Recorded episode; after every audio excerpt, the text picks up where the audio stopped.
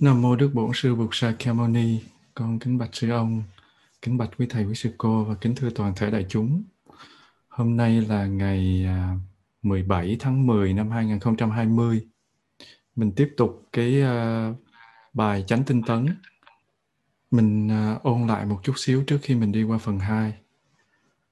Phần đầu tiên mình đã định nghĩa chữ Chánh Tinh Tấn. Chánh có nghĩa là đúng. Tinh có nghĩa là chắc lọc, là loại bỏ những tạp chất để mà lấy cái phần cốt lõi của nó. Và cái tấn có nghĩa là sự nỗ lực, sự tiến lên, nỗ lực để tiến lên. Như vậy, cái chánh tinh tấn mình định nghĩa đó là một sự nỗ lực đúng đắn để loại bỏ các cái bất thiện tâm mà mình hoàn thiện cái con người của mình, thì cái đó gọi là chánh tinh tấn. Và lần trước thì mình đã đi qua 10 cái kiết sử. Các cái kiết sử này, kiết có nghĩa là trói, sử có nghĩa là sai. Nó trói và nó sai thì gọi là kiết sử, và nó có 10 loại, nó có 10 cái sợi dây như thế, nó vừa trói vừa sai mình. Và sở dĩ mình không chứng được thánh quả, mình không giải thoát được là 10 sợi dây này nó trói. 10 sợi dây đó mình đã giải thích qua, đó là sợi dây thứ nhất là thân kiến, cái thấy sai lầm về thân, cái thấy về ngã. Cái sợi dây thứ hai đó là hoài nghi, là sự nghi ngờ về con đường tu, về các pháp, về lời dạy của Đức Phật. Sợi dây thứ ba đó là giới cấm thủ, đó là sự vướng mắc vào những cái điều được đặt ra để giúp cho mình tu tập, nhưng mà mình lại vướng mắc vào trong đó, cho dù những điều đặt ra đó nó đem lại hữu ích cho mình. Cái điều thứ tư đó là tham đắm vào cõi dục, nó là cũng là tham, nhưng mà nó tham vào cõi dục, có nghĩa là những cái cõi người, cõi thú và cõi trời bậc thấp. Cái sợi dây thứ tư đó là sân, là giận. Sợi dây thứ năm đó là tham đắm vào cõi sắc. Sợi dây thứ sáu, sợi dây thứ bảy là tham đắm vào cõi vô sắc.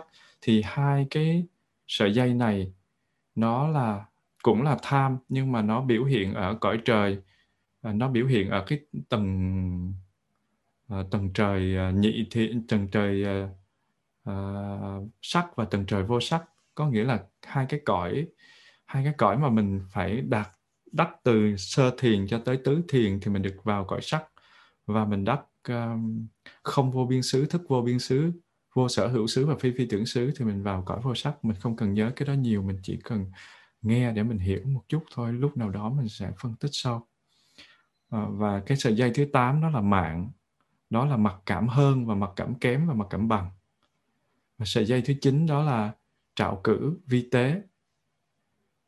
Và cái đó là cái tâm lo lắng, bất an, bồn chồn và không có định được. Và cái sợi dây cuối cùng là sợi dây si, nó là vô minh, si vi tế, không phải là si bình thường. Và 10 cái sợi dây này Giới Đạt đã chia sẻ lần trước một cách đại khái rồi. Và 10 cái sợi dây này nó quấn lấy mình, nó không cho mình có cơ hội để mà chứng đắc được thánh quả, để giải thoát được những cái phiền não. Và 10 cái sợi dây này nó mạnh mẽ rất là không tưởng nổi. Bởi vì sao nó được gọi là kiết sử? Bởi vì những cái sợi dây này nó giống như là những sợi xích, xích bằng kim loại, xích bằng sắt. Nó cứng và nó buộc mình, nó trói mình trong cái kiếp sống này, cũng như là những cái sự tái sinh luân hồi không dứt trong tương lai. Chừng nào mà còn 10 cái sợi dây này, chừng đó mình chưa có giải thoát được, cho dù mình có đi đâu về đâu cũng như thế.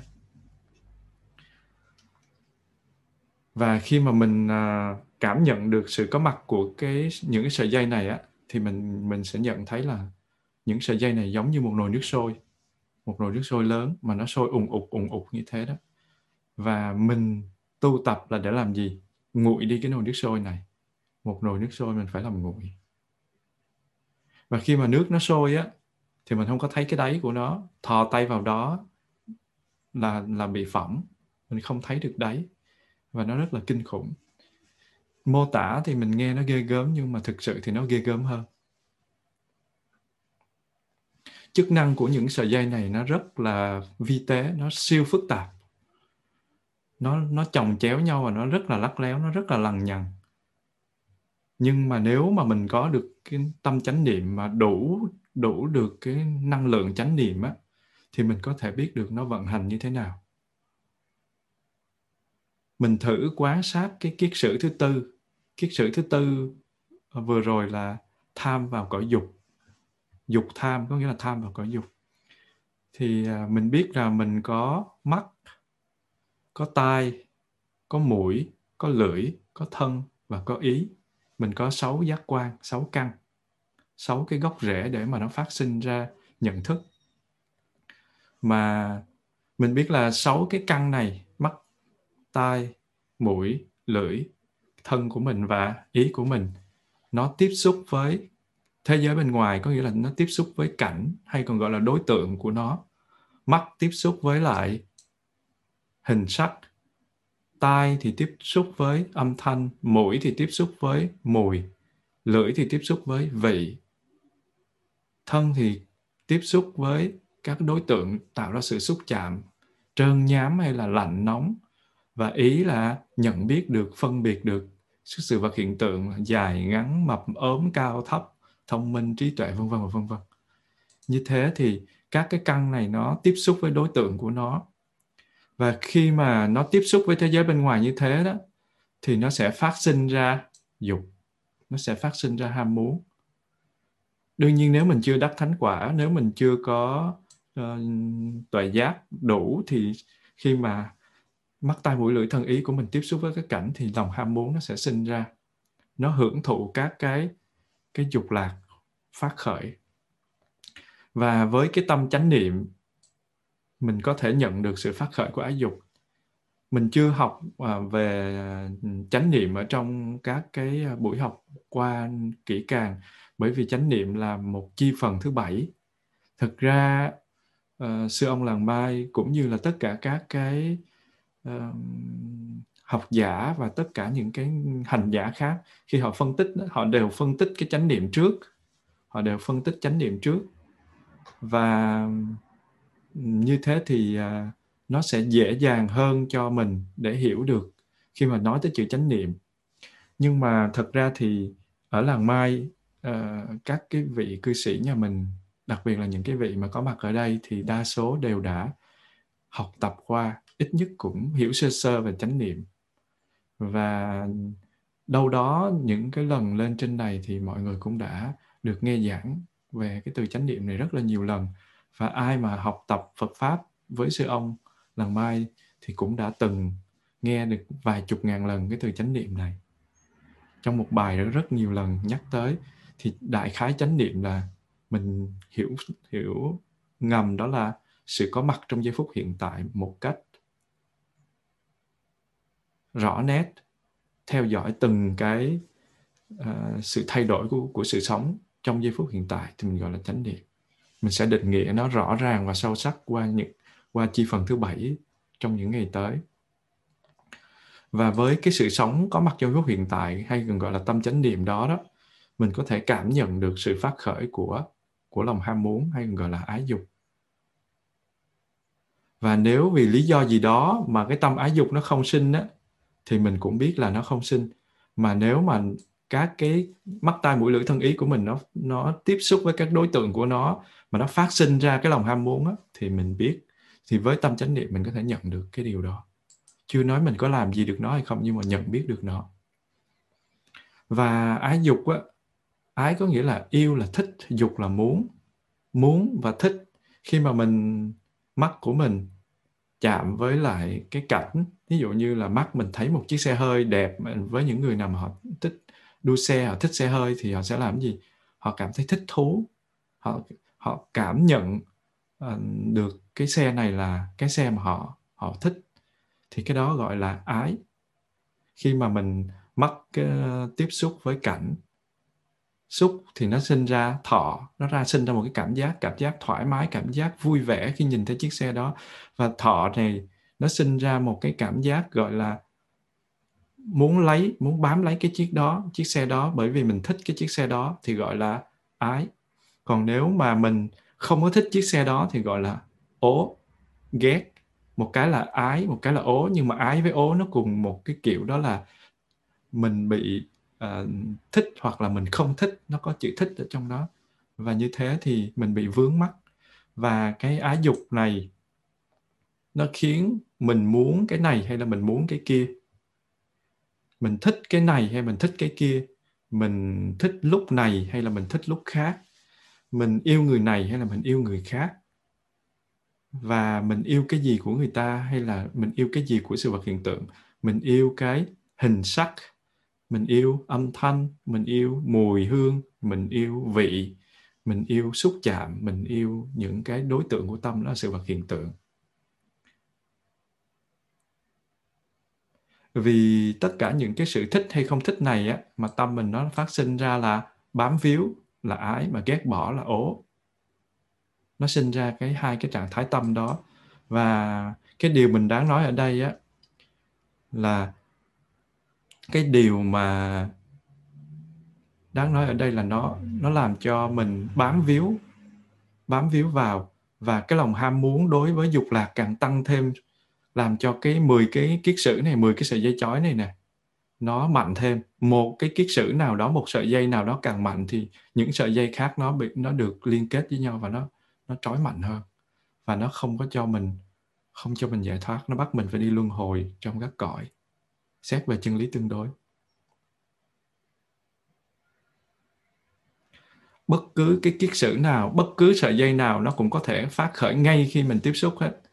Khi mà mình tiếp xúc với cảnh, mắt, tai, mũi, lưỡi, thân, ý của mình, vừa tiếp xúc với lại hình sắc, âm thanh, mùi, vị, sự trơn nhám với lại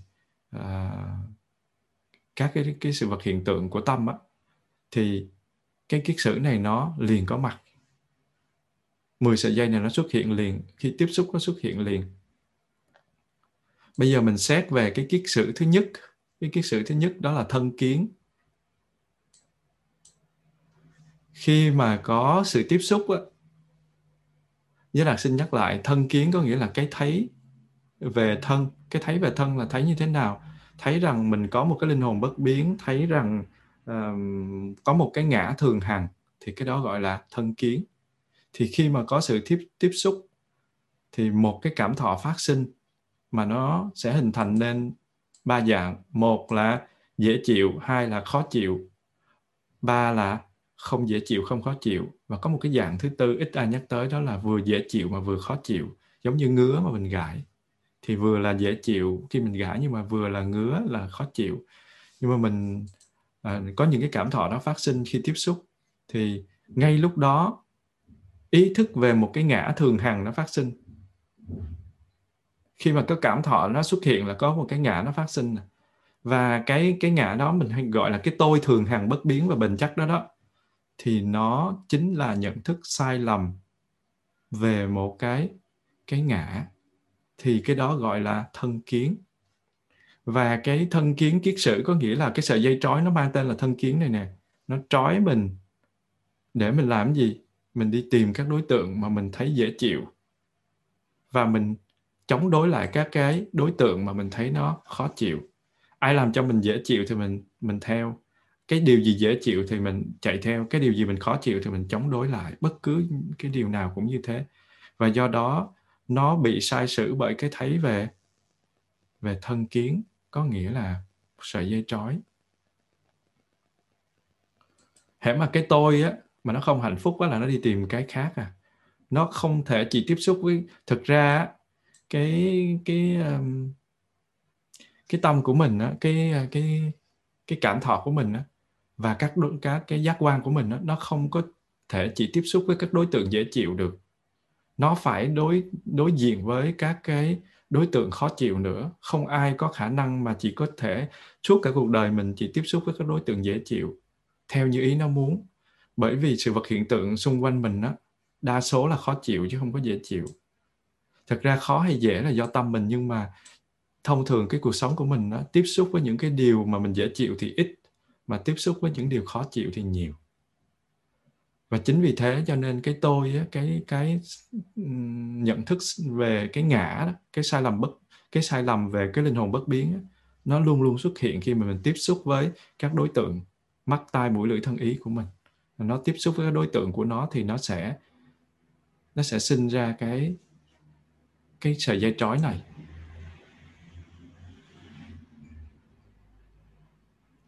Nhưng mà nếu như mà mình thấy được rằng á, một cái cảm thọ mà nó phát sinh đó, là nó vô thường, nó đến, nó có mặt rồi nó đi, nó không có bao giờ tồn tại hoàn toàn với mình theo thời gian được. Nếu mà mình ý thức về sự phát khởi và hoại diệt của nó đó, thì mình sẽ không bám víu vào cái cảm thọ đó. Thí dụ như mình đang ngồi thiền và mình thấy một cái con muỗi, mình có cảm giác như là có một cái con muỗi nó đang cắn, mình thấy ngứa, thì mình có cái xu hướng là mình đưa tay lên mình gãi. Nhưng mà mình nói mình đang ngồi thiền với đại chúng, và mình đưa tay lên, một cái tay mình đưa lên là nó nghe sột soạt, thì đại chúng sẽ cảm thấy khó chịu bởi vì âm thanh đó. Cho nên mình cố gắng mình không có gãi. Nhưng mà mình càng cố gắng không gãi thì cái mặt mình nó càng ngứa. Bởi vì vi khuẩn nó tại vì khi mà mình tập trung chánh niệm, mình tập trung có mặt trong giây phút hiện tại thì mình có mặt cho da mặt của mình. Cho nên tự nhiên mình thấy cái da mình nó rất là ngứa. Vì mình cảm nhận được vi khuẩn nó bò lủm ngủm ở trên đó. Và khi mà mình cảm nhận được như thế thì mình có cái xu hướng là phải đưa tay lên để gãi. Và như thế, bởi vì mình ngồi trong đại chúng và mình ngồi thiền, mình không có dám đưa tay lên mình gãi sột soạt. Cho nên mình cố gượng ép. Nhưng mà càng gượng bao nhiêu thì nó càng ngứa bấy nhiêu. Càng gượng càng ngứa, càng chống nó càng ngứa. Nhưng mà nếu như có một lần nào đó mình nói rằng cho mày ngứa, mày cứ ngứa thoải mái đi, cứ muốn chết mày được, mày muốn chết thì mày cứ chết đi, cứ ngứa đi, thì tự nhiên cái mình không có để ý tới nó nữa, hoặc là mình chấp nhận đó, cứ ngứa thoải mái, thì tự nhiên cái ngứa nó sẽ đi qua. Và một giây phút nào đó mình chợt để ý tới cái da của mình thì mình không thấy ngứa nữa.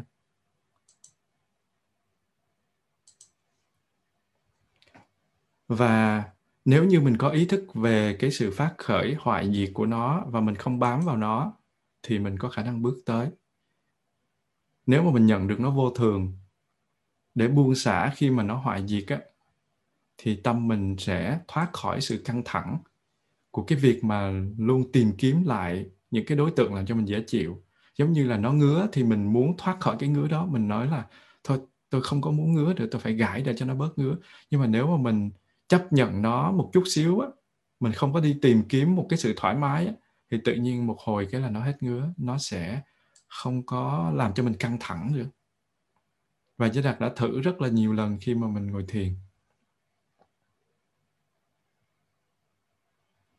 Và nếu mà mình có thể duy trì chánh niệm với tất cả các pháp sinh khởi, tất cả những cái gì nó sinh khởi lên, tất cả gì nó xuất hiện lên á, mình chánh niệm về nó thì nó sẽ đi qua. Và cái dây trói về thân kiến này nè, nó không có mặt. Nếu mà mình có chánh niệm đủ đầy về tất cả mọi thứ và mình xét một cái dây trói thứ hai, đó là giới cấm thủ. Nó nằm trong dây trói thứ hai đó, giới cấm thủ. Như vậy, giới cấm thủ là gì? Là một cái sự vướng chấp, thủ là vướng chấp. Giới là một cái điều mà để bảo hộ, ngăn ngừa mình tiếp xúc với bất thiện, pháp hay là cái năng lượng tiêu cực. Và giới cấm thủ có nghĩa là ngăn ngừa mình tiếp xúc với cái năng lượng xấu. Nhưng mà cái sự thủ này là gì? Vướng chấp, cho nên cái này gọi là bị vướng chấp vào giới, bị vướng chấp vào những cái điều lệ, những cái nghi thức, những cái nghi lễ. Và tại sao cái giới cấm thủ này nó lại là một cái sợi dây, tại sao nó ghê gớm vậy?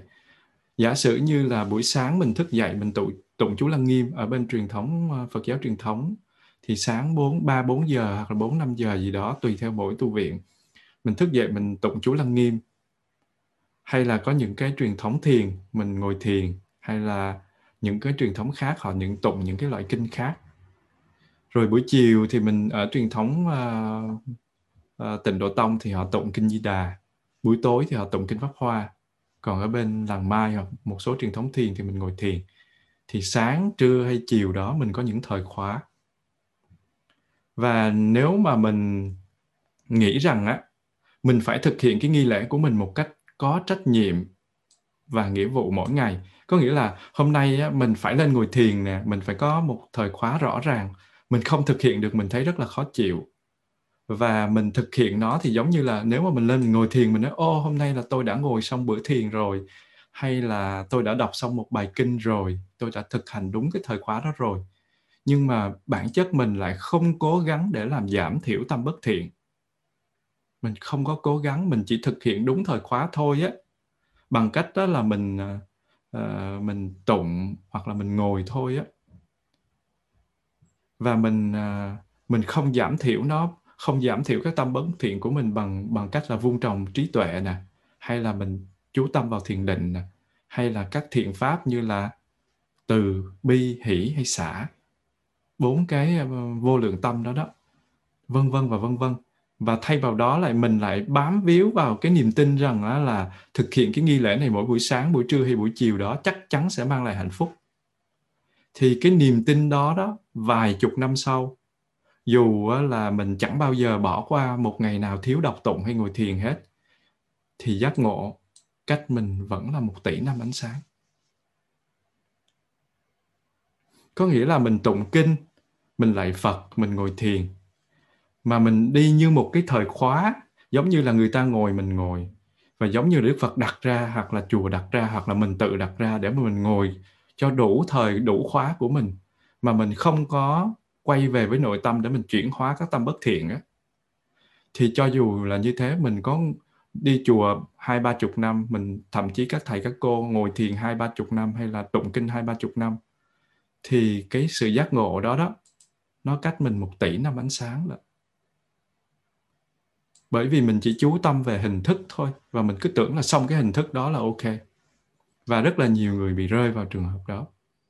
Không kể là cư sĩ mà tu sĩ vẫn bị rơi vào trường hợp đó. Cứ sáng là tôi có công phu rồi chiều tôi đi ngồi thiền. Và thậm chí với Đạt á, lúc mà có những hôm á, mình thấy ngồi thiền, mình đi xuống mình ngồi thiền cho nó xong. Cho nó xong rồi mình đi lên mình làm những cái việc gì của mình. Và khi tư duy lại thì mình thấy ô mình làm sai rồi. Ngồi thiền là một cái điều kiện hạnh phúc. Tụng kinh là một điều kiện hạnh phúc để mà mình ngồi, mình chú tâm vào trong kinh điển để mình tìm hiểu. Hay mình ngồi thiền để mình làm gì? Lắng dịu các tâm bất an của mình, lắng dịu các cái tâm bất thiện của mình để mình chuyển hóa những cái tập khí xấu của mình. Thế mà mình ngồi cho nó xong. Và mình ngồi, cho dù mình ngồi như thế thì mấy chục năm thì phiền não nó cũng chả được đoạn diệt. Cho nên giác ngộ cách không phải 1 tỷ năm ánh sáng mà còn nhiều hơn thế nữa.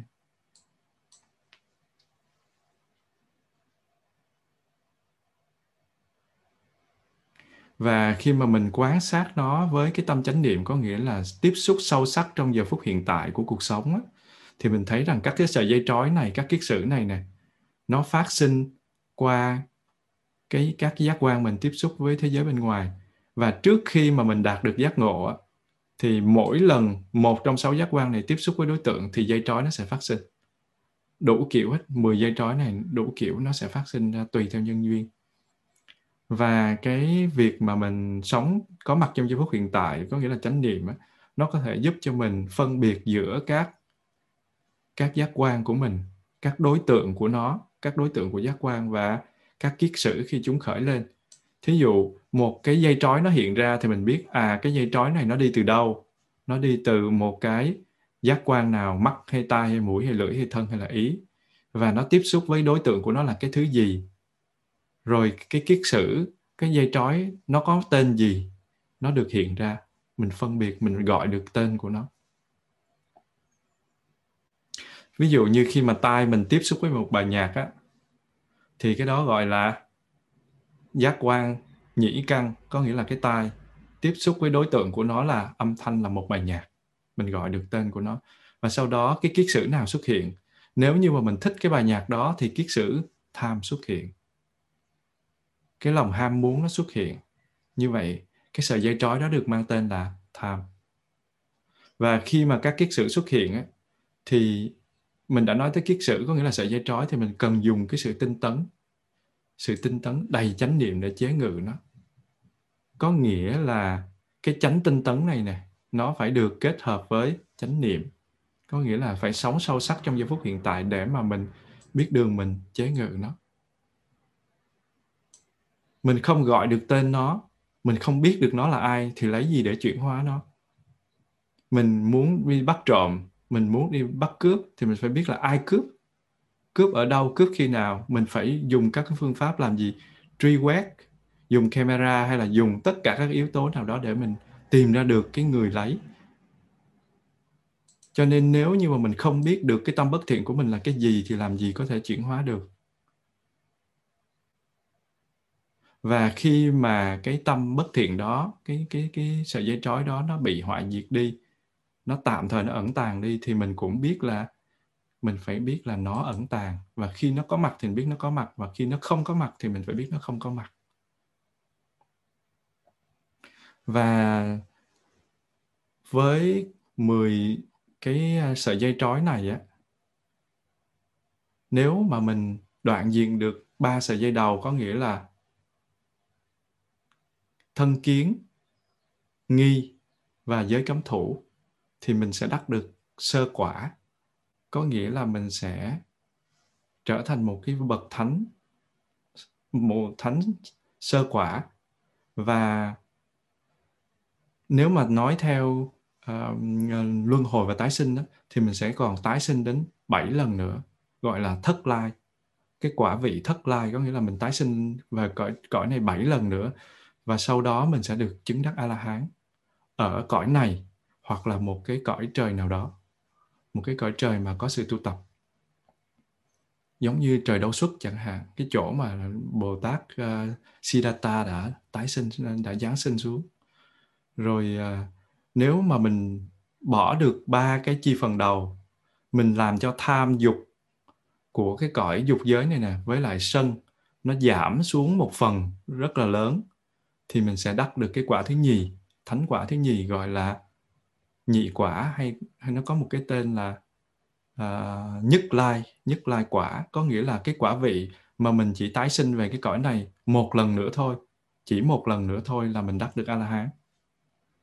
Và nếu như mà mình chặt luôn cả được cái tham và cái sân đó, dứt hẳn luôn mà không phải là giảm bớt, cộng với lại 3 cái phần đầu, có nghĩa là 5 cái bị chặt đứt luôn, thì mình chứng đắc được tam quả, tiếng Phạn là A-na-hàm.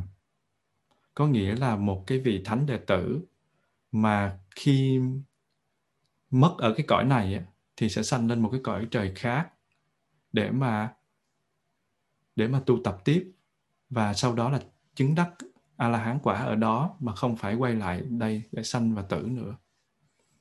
Và cái quả cuối cùng là khi mà đoạn được thêm tham của sắc giới, tham của cõi vô sắc, có nghĩa là cái mong muốn được hiện hữu ở cõi sắc hay là cõi vô sắc đó, nó được đoạn tận đi, và mạng, trạo hối và vô minh, 3 cái sợi dây cuối cùng kia nó cũng đoạn luôn, có nghĩa là 10 sợi dây đoạn hết. 10 sợi dây này mà đoạn hết thì đắc quả A-la-hán. Đó là lý do mình trình bày 10 cái kiết sử này.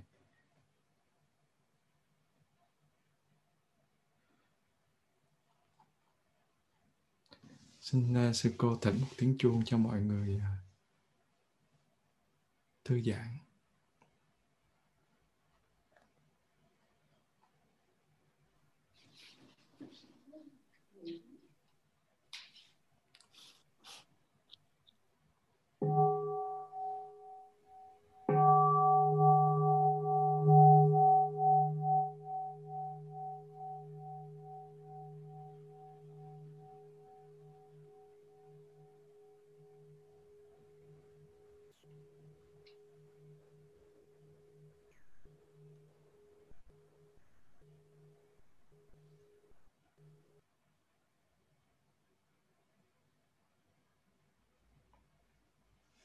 Đối với những cái người mà tu tập nói chung và những cái người tu thiền nói riêng đó, thì 10 cái kiết sử này nó sinh ra một số cái trạng thái tâm vô cùng là bất thiện. Nó cản trở tiến bộ trong việc mình hành thiền. Hay là mình muốn làm điều gì tốt đẹp trong cuộc đời nó cũng cản trở hết. Nó luôn có mặt để ngăn trở. Và các trạng thái tâm đó gọi là chướng ngại. Nó được cái mang tên tiếng Hán là triền cái.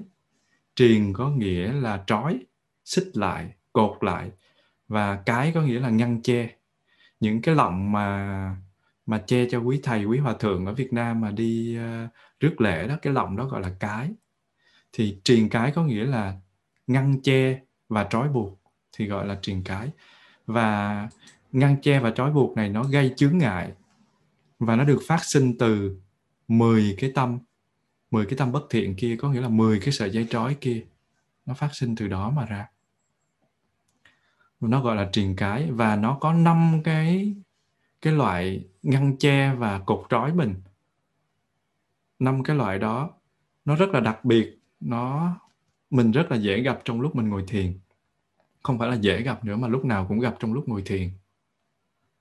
Và nếu như mà kiết sử là sợi dây trói, nó giống như ngọn gió thôi á, thì chướng ngại này, các triền cái này nó giống như là bão, là cuồng phong.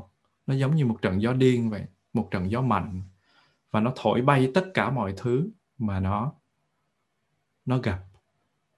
Kiết sử thì đã ghê gớm rồi, nhưng mà cái hệ quả của nó, có nghĩa là sức ảnh hưởng của nó tạo ra một cái hệ quả, một cái phần liên hệ đó, thì mình gọi là triền cái. Và cái chướng ngại thật sự gây cho các người mà mới tu thiền là rất là lớn. 5 cái chướng ngại đó được kể tên là tham, sân, hôn trầm, thùy miên, trạo hối và nghi. Hôm nay mình phải học thêm 5 danh từ nữa.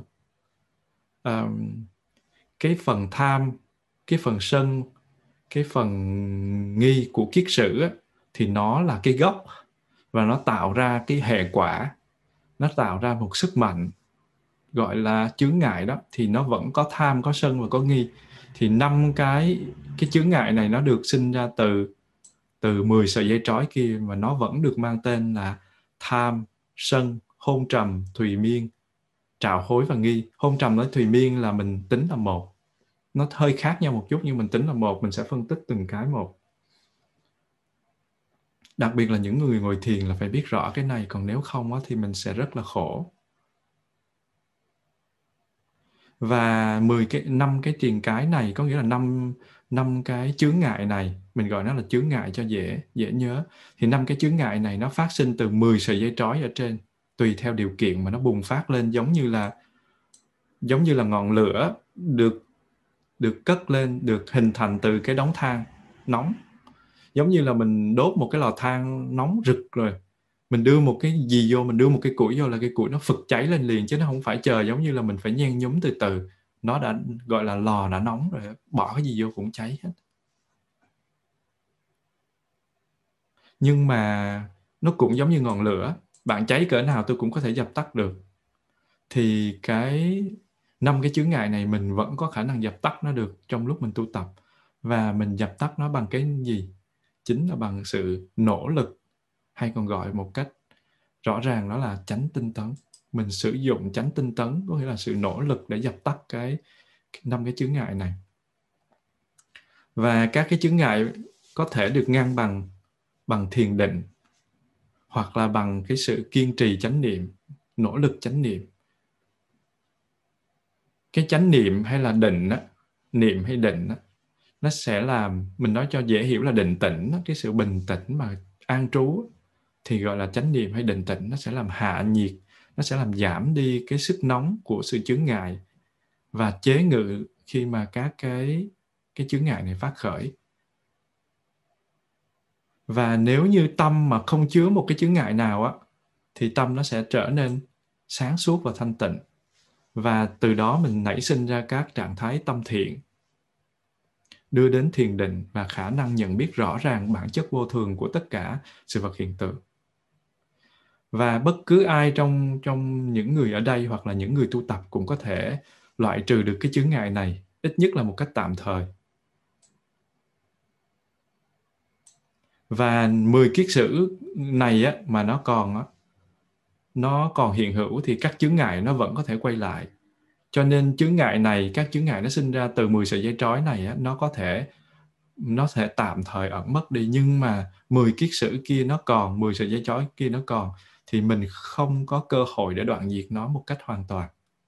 Cho nên muốn đoạn diệt các cái chướng ngại này, buộc phải đoạn diệt 10 cái sợi dây trói kia. Nó phải đoạn từ cái gốc, chứ còn cắt cái ngọn thì nó vẫn ra cành ra lá. Không lúc này thì lúc khác, nó đủ duyên thì nó hình thành. Và với sự thực hành 4 loại tinh tấn, có nghĩa là tứ chánh cần, có nghĩa là những cái điều thiện, những cái điều ác chưa có thì mình phòng hộ, đừng có để cho nó phát sinh. Những điều ác nó đã có thì mình làm mọi cách để mình đoạn diệt nó, chuyển hóa nó. Những điều thiện chưa phát sinh thì mình làm cho nó phát sinh. Và những điều thiện chưa phát sinh thì mình phát triển nó lên. Thì cái đó gọi là tứ chánh cần. Cái đó là một cái phương thức để mà mình phát triển cái chánh tinh tấn. Và với sự thực hành của 4 loại chánh tinh tấn này thì mình có thể giảm bớt và mình làm ngắn lại sự xuất hiện của các chướng ngại này. Và khi mà mình nhuần nhuyễn hơn trong cái việc áp dụng chánh tinh tấn, có nghĩa là sự tu tập của mình nó có phẩm chất hơn á, thì các chướng ngại nó không có gây nhiều khó khăn trong lúc mình hành thiền hay là những sinh hoạt trong cuộc sống hàng ngày của mình, nó sẽ giảm. Mình xét cái chướng ngại thứ nhất là tham.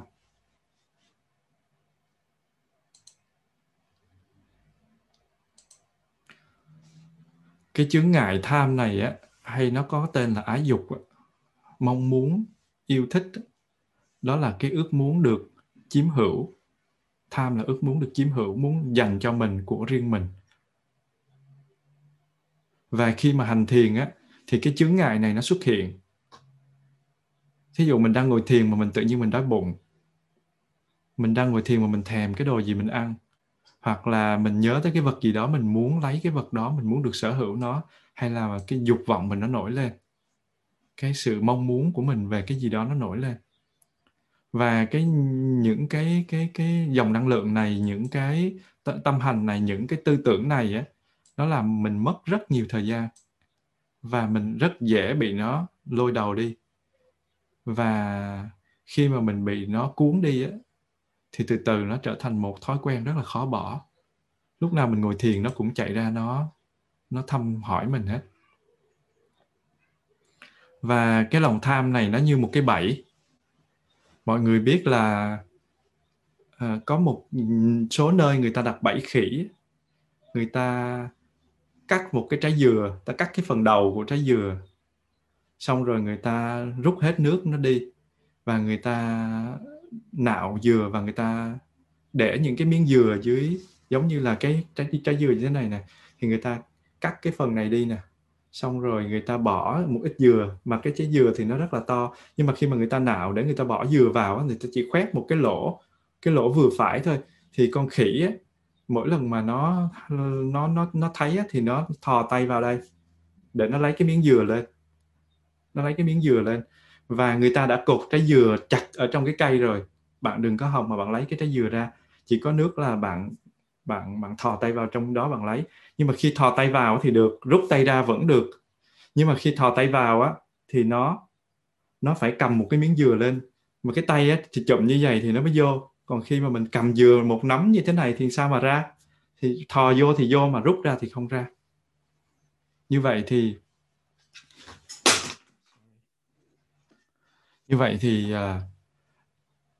cái người đặt bẫy á, khi mà họ quay lại thì họ thấy gì? Họ thấy cái con khỉ đó nó đang gục gặt với lại cái miếng dừa ở trong đó. Và họ tới họ túm lấy nó.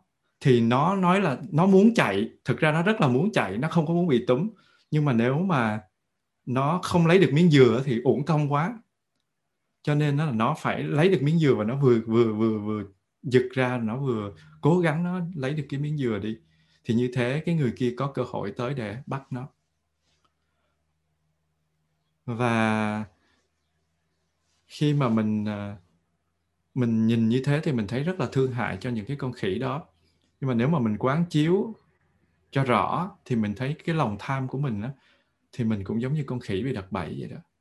Mình tham một món đồ là mình thò tay vào đó để mình lấy, nhưng mà lấy rút nó không có ra. Đó là một cái ví dụ rất là hay. Một cái bẫy của lòng tham. Và mình xét qua cái chướng ngại thứ hai, cái là lòng sân. Thì cái chướng ngại của sân á, sân như đã phân tích thì nó gồm có 4 trạng thái. Trạng thái thứ nhất là phẫn, trạng thái thứ hai là sân, trạng thái thứ ba là hận và trạng thái thứ tư là não. Nó được ví giống như là lửa rơm, lửa củi, lửa than và tro. 4 cái nó đều nóng, nhưng mà mỗi cái nó nóng khác nhau và độ dài của nó khác nhau và cái tính chất của nó khác nhau. Lửa rơm á, thì nó cháy rất là nhanh, cho nên người ta gọi là phẫn. Nó bùng lên rồi nó tắt. Và nếu nó có cơ hội thì nó làm cho sân nó phát hiện, phẫn nó đi rồi thì sân nó có mặt. Có mặt nó giống như lửa củi, nó duy trì cái độ nóng của cơn giận. Rồi sau đó là hận. Trông có vẻ như là lửa không còn nữa, nhưng mà than thì rất là rực đỏ. Cho nên cái hận nó còn ghê gớm hơn cả cái sân nữa. Nó có thể làm đủ mọi thứ. Và sau khi hận xong á, thì nó kéo dài cái buồn phiền bực bội đó, thì nó gọi là não. Nó giống như lửa tro. Nhìn thì có vẻ như là không còn cái gì hết, chỉ là một màu xám thôi, nhưng mà rờ vào thì đi luôn một bàn tay. Và não nó kéo dài rất là lâu. Giống như là hai người giận nhau 15 năm sau cũng chưa nói chuyện lại với nhau. Gặp nhau là lườm nguyết. Thì 15 năm đó là 15 năm mình nằm trong não. Và cái sân này á, nó tạo ra sự chướng ngại. Những cái như là hận thù hay giận dữ hay hờn trách hay những cái đó vân vân, thì nó được nằm trong sân. Và nó đều bắt nguồn từ gì? Từ cái gọi là trốn tránh cái mà mình không ưa. Cái gì mình không ưa thì mình trốn, mà trốn không được thì mình bực. Sân này á, nó có thể được so sánh với một đốm lửa. Một cái đốm lửa nhỏ thôi, nhưng mà nếu mà mình không có biết á, thì nó sẽ cháy luôn một cánh rừng luôn. Nói cách khác đó là sân nó sẽ đốt bản thân mình, chứ không phải nó đốt cái người mà mình bực.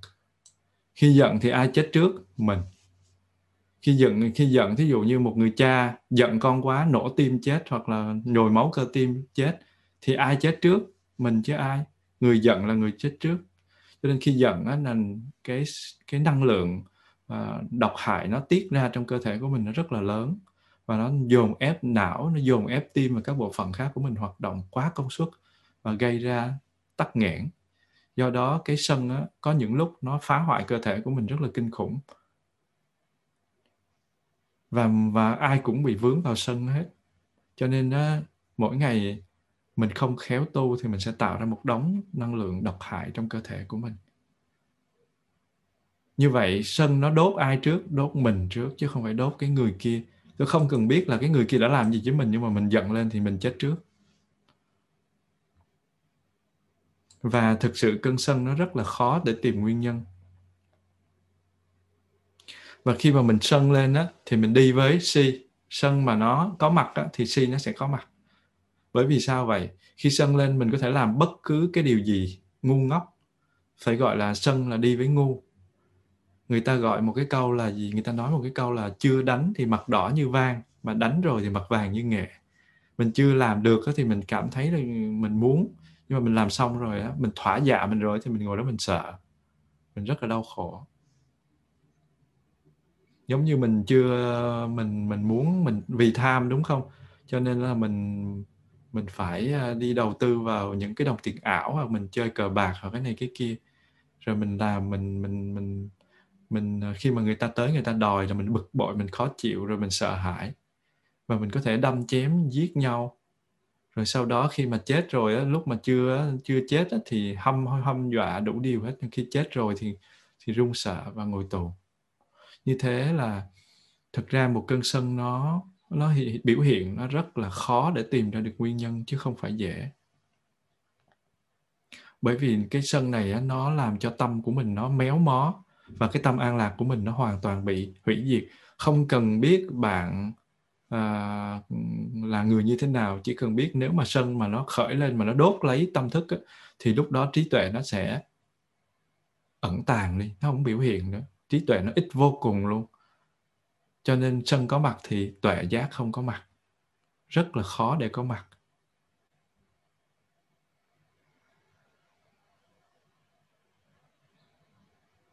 Nó giống như là khi mà mình bệnh á, thì mình không có thèm ăn. Khi bệnh đó là ai cho gì mình cũng muốn lấy. Khi buồn đó là không có muốn ăn, không có muốn làm gì hết. Thì khi giận cũng vậy, không có muốn nghĩ cái điều gì hết, chỉ thỏa mãn làm sao để thả dạ cái phần kia để mà mình không có cảm thấy khó chịu. Mình phải làm sao để mình thấy dễ chịu thì mình mới chấp nhận. Và do đó mình không có hưởng thụ được cái gì hết, mình không có quan sát được trong giây phút hiện tại. Cho nên gọi là sân là đi với si, sân nó ngu. Và tương tự thì khi mà tâm của mình nó tràn đầy cái lòng thù hằn, tràn đầy cái lòng giận, thì mình không có nhìn được xung quanh, mình không thấy ai đẹp nữa hết. Mình thấy chuyện gì cũng khó chịu hết. Nhìn vô bất cứ cái gì cũng khó chịu. Mình đang giận chồng, xong mình nhìn thấy đứa con, mình vô mình chửi xối xả vô mặt nó không biết là ủa tại sao nó bị chửi. Không hiểu nguyên nhân luôn.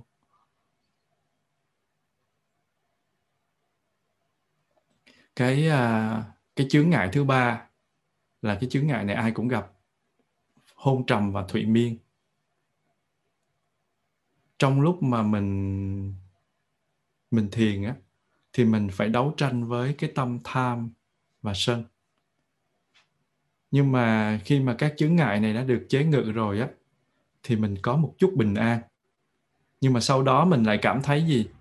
Uể oải, buồn ngủ.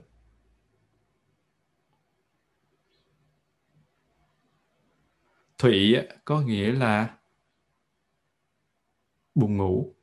Thụy là ngủ. Ngủ gục, ngủ gật. Và miên nó cũng là ngủ. Hai cái từ này nó kết hợp với nhau, nó làm mạnh thêm. Giống như cái từ những cái từ mà Hán á, có những cái từ nó gồm hai chữ mà chữ nào nó cũng có cái nghĩa đó, nó gộp lại để nó làm cho cái từ đó mạnh hơn. Giống như từ phân ly á, phân có nghĩa là chia ra, mà ly thì cũng là chia ra, thì phân ly nó làm mạnh hơn. Giống như từ tích hợp á, tích có nghĩa là gom lại, mà hợp cũng là gom lại, thì tích hợp nó là gom lại. Thì cái từ thụy miên gì, thụy nó cũng là buồn ngủ, mà miên nó cũng là ngủ. Mà thụy là ngủ, là ngủ gục, còn miên là ngủ. Và hai cái động từ này nó ghép lại, nó làm cho một cái cảm giác là cái tâm của mình nó, cái thân của mình nó uể oải và nó không có muốn ngồi, không có muốn đi đứng gì nữa, nó chỉ muốn nằm mà muốn ngủ thôi. Và cái trạng thái thứ hai đó là hôn trầm. Hôn có nghĩa là tối. Hôn có nghĩa là tối, là mờ, là u ám, là lờ mờ, là không có rõ ràng, là mất hết tri giác.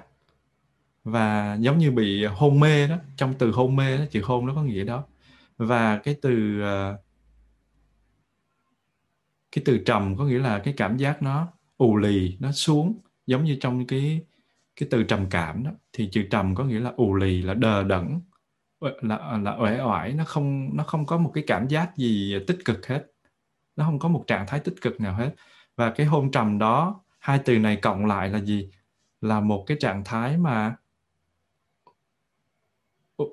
thái mà tâm ù lì, đờ đẫn và nó không có muốn cái gì hết.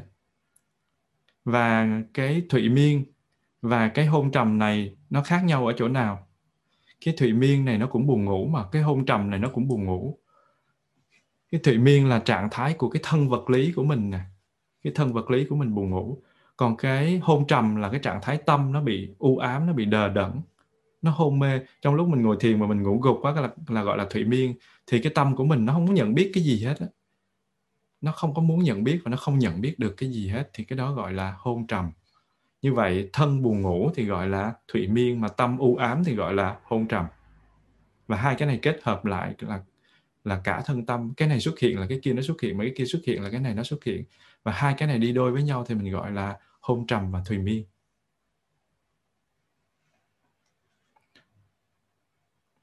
Như vậy khi mà mình cảm thấy uể oải buồn ngủ thì mình không thể chú tâm, mình không có làm được công việc gì hết. Và mình cũng không thể thực tập chánh niệm hay là mình tham thiền gì hết. Ngồi thiền nhưng mà gật như là con gà mổ thóc ấy. Và rất là nhiều hành giả để bị như thế. Và bất cứ ai ngồi thiền, kể cả những người tu mà rất là giỏi, lâu lâu vẫn bị. Và trước khi mà tu giỏi thì cũng đã mổ thóc hết biết bao nhiêu năm tháng rồi. Và cái hôn trầm thùy miên á, nó được so sánh với cái tình trạng ở tù. Nó bị trói lại, nó giống như là mình không làm được cái gì, giống người ta bỏ thuốc mê vô xong cái mình ngồi yên vậy, người ta muốn đâm muốn chém vậy đó, cho nên nó là cái thùy miên hôn trầm nó giống như mình bị ở tù vậy, mình bị giam giữ vậy, mình không biết cái gì xảy ra ở bên ngoài hết á. Khi mà mình để cho cái thân của mình và cái tâm của mình nó bị rơi vào tình trạng này thì mình cũng chẳng biết gì về xung quanh hết. Đó là cái chướng ngại thứ 5, chướng ngại thứ 4, chướng ngại thứ 3 chứ. Đúng rồi, chướng ngại thứ 3, tham sân hôn trầm thùy miên. Bây giờ mình bước qua chướng ngại thứ 4. Chướng ngại thứ 4 này á, là một cái chướng ngại mà ít ai để ý, nhưng mà nó gây tác động rất lớn cho việc ngồi thiền, đặc biệt là những người tu, mà đặc biệt là người ngồi thiền. Thì trạo hối, cái tâm này gọi là cái chướng ngại thứ 4 là trạo hối. Trạo hối thật ra nghe nó có vẻ chưa từng được nghe nó có vẻ khó chịu cái tai, nhưng mà nếu mình tách nó ra hai từ thì mình nghe dễ hơn, đó là trạo cử và hối quá. Trạo cử là gì? Trạo có nghĩa là lay động, nó không có dừng nghỉ, nó cứ bị qua bên này qua bên kia, lên xuống lung lay, và nó luôn nó động chứ nó không có tịnh, thì cái đó gọi là trạo. Và cử có nghĩa là hành vi, giống như nghĩa cử chỉ, thì cái cử đó có nghĩa là cái hành vi của mình, đi đứng nằm ngồi nói cười vân vân thì cũng gọi là cử. Cái động thái mà giơ tay nhấc chân, nói năng hành động thì cũng gọi là cử. Một cái hành vi, một cái động tác của mình thì gọi là cử. Như vậy chữ trạo là lay động mà chữ cử là hành vi, hai chữ này cộng lại với nhau thì nó ra là một cái hành vi mà nó bị động, nó luôn nó lay động, nó không có đứng yên. Và cái thứ hai á, là hối quá. Hối có nghĩa là mình ân hận, mình ăn năn về cái điều gì đó. Và quá có nghĩa là lỗi lầm. Danh từ của nó có nghĩa là lỗi lầm, và trạng từ của nó có nghĩa là cái gì đó đã qua, cái điều gì đó đã qua. Và cái việc mà mình ăn năn về những điều gì đó đã qua thì gọi là hối quá. Như vậy trạo cử là hành động nó bị lay động, không đứng yên, mà hối quá là hành động ăn năn về lỗi lầm. Và hai cái hành động này, hai cái trạng thái tâm này gộp lại á, thì mình gọi là trạo hối.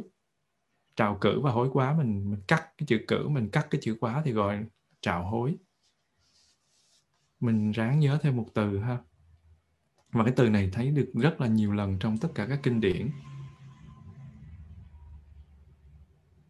Hai trạng thái này nó có nội dung khác nhau, nhưng mà tại sao người ta lại ghép đầu nó lại với nhau, người ta lại kết nó lại với nhau? Nếu mà mình có thể hiểu rõ vấn đề thì mình sẽ thấy là khi mà mình làm điều gì đó lỗi thì mình ăn năn. Và khi mà mình ăn năn thì tâm của mình nó không có được an, tâm mình bất an. Mỗi lần nghĩ về chuyện đó là mình không có an tâm. Và khi ngồi thiền mà mình nghĩ về những cái điều sai trái mình đã làm, hoặc là những cái khúc mắc mà mình có, thì tâm của mình nó bị lay động, lo lắng và nó bồn chồn. Mình không có thể nào mình định tâm được. Thì cái đó, hai cái này nó có cái phần đi đôi với nhau. Đương nhiên nó khác nhau nhưng mà nó có phần ảnh hưởng đến nhau, cho nên người ta ghép chung với nhau. Như vậy khi mà mình lo lắng thì khiến mình không yên thì gọi là trạo cử.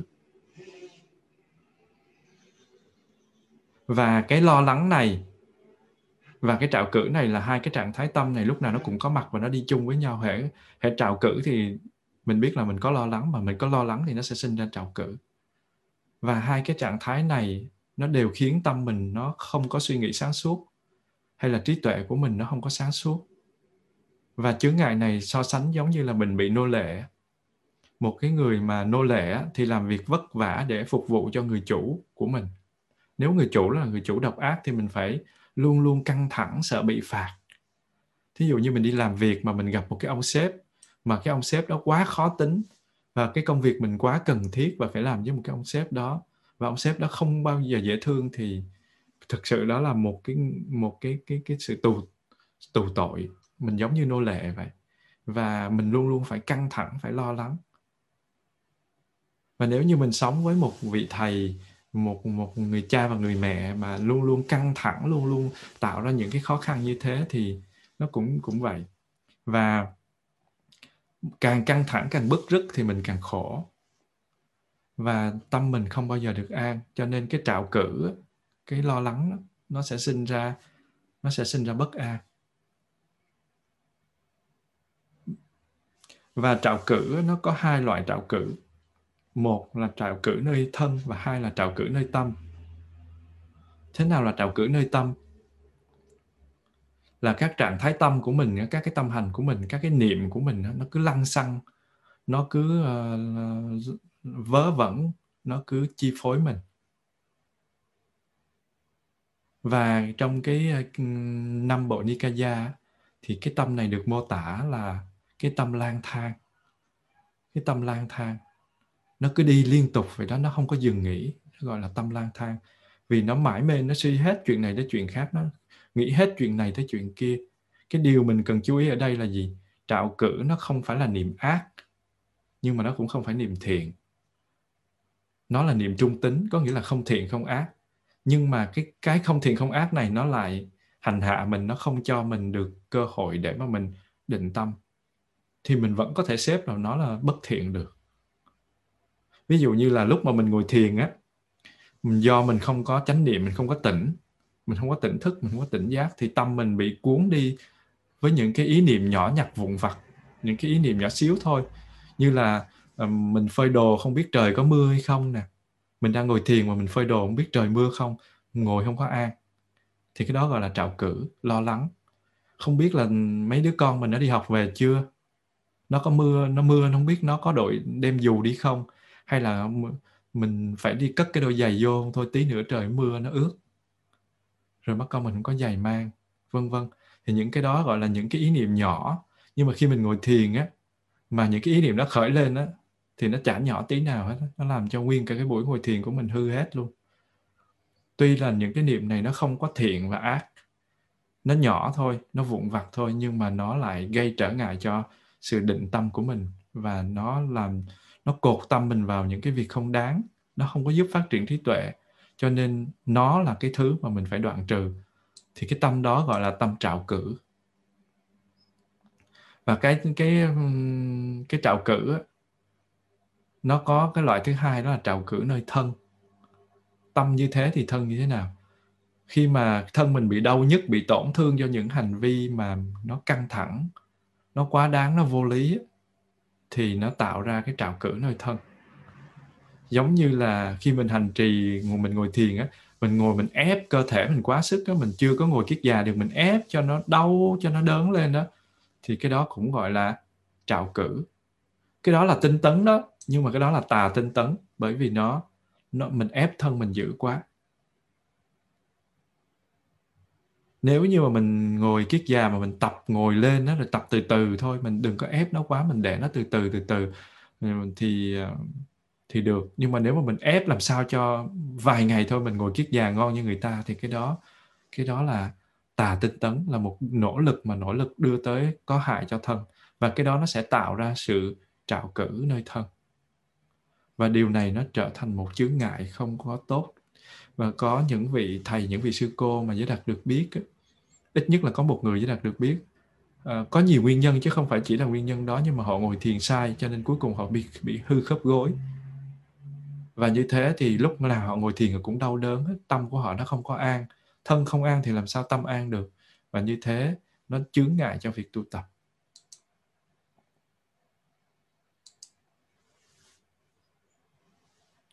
Tu hành tinh tấn, nỗ lực trong mọi oai nghi một cách cân đối để giữ cho thân trong trạng thái khinh an, không bị tổn thương, là một cái yếu tố rất là quan trọng để vào thiền định, để vào định. Bởi vì an lạc nơi thân chính là an lạc nơi tâm. Cái bốn cái bậc thiền đó là mình phải trải qua là ly sanh hỷ lạc, rồi định sanh hỷ lạc, rồi ly hỷ trú xả, rồi xả niệm thanh tịnh đó. 4 cái tầng thiền đó đó thì nó gồm có tầm, có tứ, có hỷ, có lạc và có nhất tâm. Thì cái lạc đó đó nó phải có thì mình mới có thể nhập định được. Do đó nếu mà thân của mình không có thoải mái thì tâm của mình nó sẽ bị ảnh hưởng, và thân với tâm nó không có tách rời nhau đâu. Cho nên á, thân của mình mà mình khéo, mà mình không để cho nó bị tổn thương á, và mình giữ cho nó tốt á, thì nó giúp cho mình duy trì lâu dài cái thời gian ngồi thiền. Và những cái trạo cử quá đáng nơi thân nó gây ra những cái tác hại và những dị tật cho thân của mình về sau. Giống như là khi mình ngồi mà bị thoái hóa cái đầu gối hay là thoái hóa xương khớp á, thì mình sẽ cảm thấy rất là ức chế, mình cảm thấy rất là đau khổ, mà mình cứ nghĩ là ngồi thiền nó sinh ra như thế thì cái tâm của mình nó sẽ không có được thoải mái. Mình ngồi sai. Không phải ai ngồi thiền cũng bị như thế, nhưng mà mình ngồi không có đúng thì mình sẽ bị như thế. Như vậy thì thân trạo cử cũng là một cái chướng ngại, mình phải ngăn chặn và đoạn trừ nó, không để cho nó trạo cử. Những cái niệm lăng xăng mà đến từ thân á, những cái niệm lăng xăng mà đến từ bản thân mình á, đến từ bản thân mình thì gọi là nội tâm trạo cử. Có nghĩa là trạo cử mà đến từ thân của mình thì gọi là nội tâm trạo cử. Và những cái niệm lăng xăng á, mà nó vu vơ, nó hướng ra bên ngoài á, nó không hướng vào bên trong á, thì gọi là ngoại tâm trạo cử.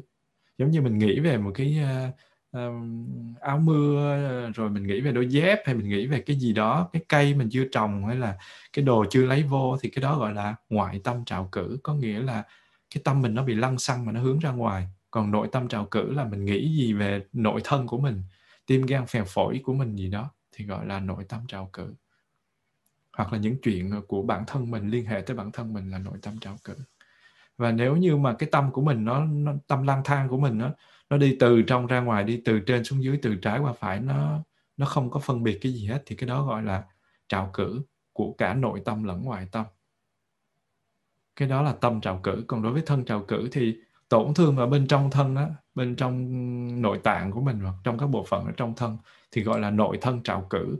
Còn nếu như mà nó tổn thương ở bên ngoài thân á, thì gọi là ngoại thân trạo cử. Giống như là da ngứa, gãi, tróc, trầy trụa gì đó, thì cái đó là ngoại thân trạo cử. Và nếu mà nó nội thương cả trong lẫn ngoài thì gọi là nội ngoại thân đều trạo cử hết. Và trạo cử nó có liên quan đến các pháp bên ngoài. Cho nên nếu như mà người nào mà tu tập theo truyền thống thiền của Miến Điện, hay là truyền thống thiền của Theravada, của Nguyên Thủy, thì mình sẽ thấy cái gì? Mình sẽ thấy là cái trạo cử này á, nó được xếp theo cái hệ thống là quán pháp, quán thân, quán thọ, quán tâm và quán pháp, thì nó được xếp vào hệ thống quán pháp. Bởi vì nó có liên hệ đến bên ngoài. Và đối với các cái loại trạo cử mình vừa nêu á, thì trong cái kinh Tăng Chi Bộ của kinh Tăng Chi của tập 3, chương thứ 6, chương 6 pháp, và bài kinh tên là bài kinh trạo cử số 116 á, thì Đức Phật dạy là để đoạn tận trạo cử chỉ cần phải tu tập. Có nghĩa là mình muốn đoạn tận được cái trạo cử này á, thì mình phải tu tập về chỉ. Chỉ có nghĩa là gì? Chỉ có nghĩa là dừng. Chỉ có nghĩa là dừng, là ngăn, là ngưng. Tại sao mình phải phân tích cái trạo hối này? Bởi vì nó là một cái bệnh chung của tất cả những người ngồi thiền. Nếu mình không biết thì mình sẽ bị nó chi phối rất là lớn, cho nên mình phân tích rõ một chút về cái này. Như vậy khi mình bị trạo cử nơi tâm của mình thì nó sẽ ngăn che mình. Nó không có cho mình tiếp xúc với an lạc, thì mình phải làm gì? Dừng ngay lại những cái ý niệm vớ vẩn lăng xăng của mình.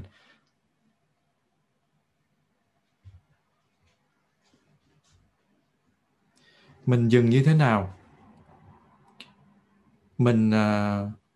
Mình hướng cái tâm của mình tỉnh giác theo cái thân của mình. Mình có mặt cho cái thân của mình đó.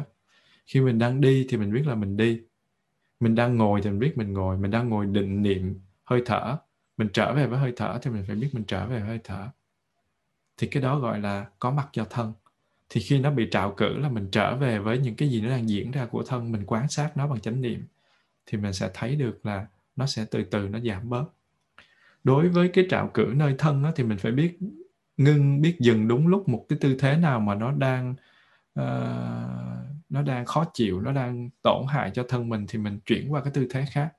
Giống như mình ngồi thiền mà mình thấy một cái chân nó đau quá và nó đau thê thảm và mình không có khả năng để ngồi tiếp, thì mình làm gì? Mình xả ra, mình đổi một cái chân khác, mình tránh tổn hại cho thân. Và trong cái thời của Đức Phật đó, thì có một vị tỳ kheo rất là siêng đi kinh hành. Và khi đi kinh hành đó, thì đi nhiều quá cho nên chân bị chảy máu. Và Đức Phật có dạy là mình phải tu tập tinh tấn, nhưng mà phải giống như cái dây đàn ấy. Cái dây mà nó trùng quá thì nó không có phát thành tiếng. Một cái cây đàn mà cái dây nó trùng thì nó không phát thành tiếng. Mà nếu mà nó căng quá đó thì cái sợi dây đàn nó sẽ bị đứt. Cho nên mình phải điều chỉnh cái sợi dây đàn cho thích đáng, nó phải vừa. Và tùy theo cái sự điều chỉnh đó mà mình có thể đàn hay là đàn dở là do sự điều chỉnh đó. Và mình vận dụng cái phương pháp dừng, có nghĩa là tu chỉ đó, để dừng lại các cái trạo cử nơi thân thì cũng giống như thế. Mình không có nên làm gì đó quá, mình đừng có ép cái cơ thể mình quá. Nếu mà cái hôn trầm và thùy miên là trạng thái do cái tâm thụ động mình gây ra, thì mình phải sử dụng cái sự nỗ lực, có nghĩa là sự tinh tấn, sự siêng năng, hoặc là cái pháp tu quán để đối trị theo nguyên lý là lấy động chế tịnh. Hễ mà mình rơi vào trong cái hôn trầm thùy miên, buồn ngủ, cái trạng thái thụ động của tâm, thì mình phải mở con mắt mình ra, hoặc là mình phải mở cái tâm mình ra để mình tu cái phép quán, có nghĩa là mình quán chiếu sự vật hiện tượng, chứ mình không có tập trung vào một cái đối tượng hơi thở để mà mình bị dính trong đó nữa. Tại vì hơi thở mình tập trung một hồi mình bị hôn trầm thùy miên rồi, thì mình phải làm gì? Quán chiếu, mình phải để cho cái tâm nó động, thì có nghĩa là lấy động để mà mình chế cái tịnh. Trái lại á, khi mà mình bị trạo cử mà do trạng thái thân tâm mình bị dao động á, mình bị luôn bị nó lung lay á, mà nó chạy đi lung tung á, thì mình phải sử dụng phương pháp chỉ và mình thực tập theo phương pháp lấy tịnh chế động. Hồi nãy là lấy động chế tịnh, thì bây giờ lấy tịnh chế động. Nghĩa là khi mình bị hôn trầm hay là mình bị thùy miên, có nghĩa là thân hay tâm mình bị buồn ngủ, bị khó chịu, bị ù lì ấy, thì mình phải tu theo pháp quán. Còn nếu như mà khi mà tâm mình nó chạy lăng xăng, gọi là bị trạo cử, dù là thân hay tâm, thì mình sẽ tu theo pháp chỉ, có nghĩa là dừng. Dừng có nghĩa là mình tập trung vào một đối tượng, ví dụ như hơi thở hoặc là cái gì đó, hoặc là một cái gì đó cố định để mà mình chế ngự nó, thì gọi là lấy tịnh chế động, còn ở trên là lấy động chế tịnh.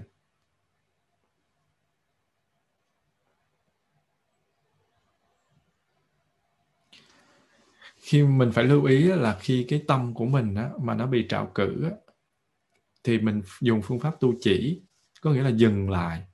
Nó lăng xăng thì mình cho nó dừng lại để mình đối trị các cái niệm lăng xăng, cái dòng sông tâm thức của mình. Và bởi vì các cái niệm trạo cử này nó là niệm trung tính, nó không có thiện không có ác, nó vớ vẩn thôi, nó không thiện không ác, cho nên mình có thể dừng ngưng nó để tiếp tục định tâm mà mình không sợ bị ức chế, bởi vì nó không phải là các cái niệm ác hay là niệm thiện mà mình ức chế nó, bởi vì nó lăng xăng thì mình ngưng rất là dễ. Nhưng mà đối với các niệm ác mà niệm bất thiện á, có nghĩa là khi mà mình nghĩ về đôi dép của mình nó để ngoài mưa chưa lấy vô, hay là con mình nó đi học về chưa, hoặc là cái này cái kia á, nó chỉ là những cái niệm lăng xăng thôi đó, thì mình ngưng, mình dùng chỉ để mình ngưng. Nhưng mà đối với cái niệm mà nó lăng xăng nhưng mà nó lại là niệm ác, ví dụ như là bực tức giận hờn ai đó, hay là cảm thấy chán nản tuyệt vọng gì đó, thì mình phải kết hợp với việc tu quán chứ không phải chỉ không, để mình tích cực diệt trừ, thì có vậy thì tâm của mình nó mới vô định được. Còn nếu như không mà mình chỉ không bởi vì cái niệm ác đó nó lớn quá đi thì cái chỉ không nó không có dừng được, mình phải quán chiếu xong rồi mình mới chỉ được. Phải kết hợp hai cái đó nhuần nhuyễn. Và cái này phải thực tập, phải đi vào thực tập mới thấy được, chứ còn ngồi đó mô tả lý thuyết thì nghe nó rối tung cái đầu lên nè. Xin sư cô thỉnh một tiếng chuông.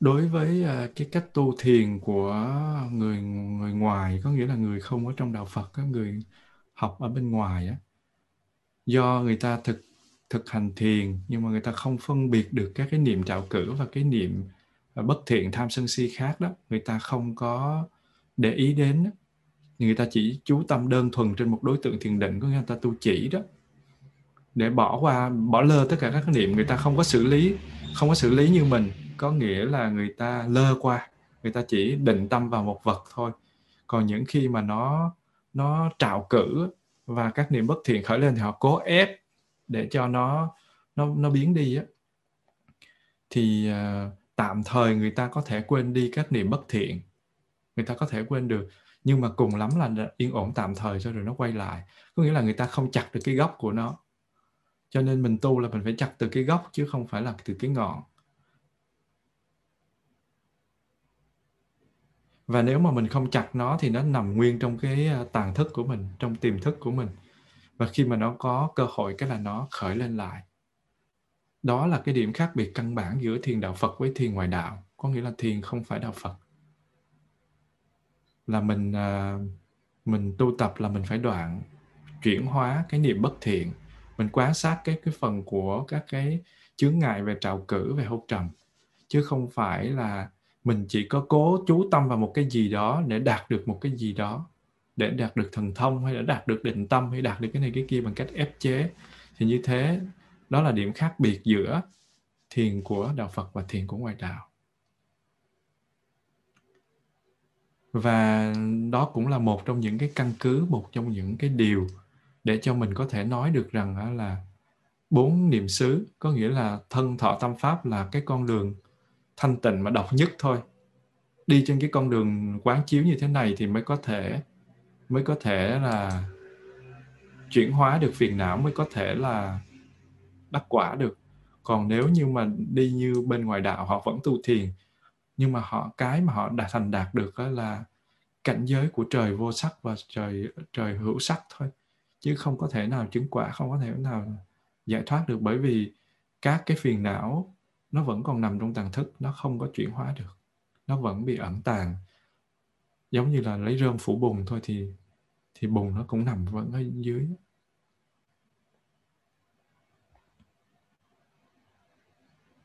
Như vậy mình quán cái tính sinh khởi trên cái pháp trạo cử, có nghĩa là mình xem xét ra nguyên nhân gì nó gây ra sự lăng xăng nơi tâm của mình, là nó do nó tiếp xúc với cái duyên không thích đáng, hay là do quá nhiều công việc mình phải làm, hoặc là cái nguyên nhân đau nhức ở nơi thân là do mình làm việc quá sức, hay là do mình sắp xếp thời gian không hợp lý, hoặc là do mình chỗ ngồi hoặc cái nơi mình kinh hành không thoải mái.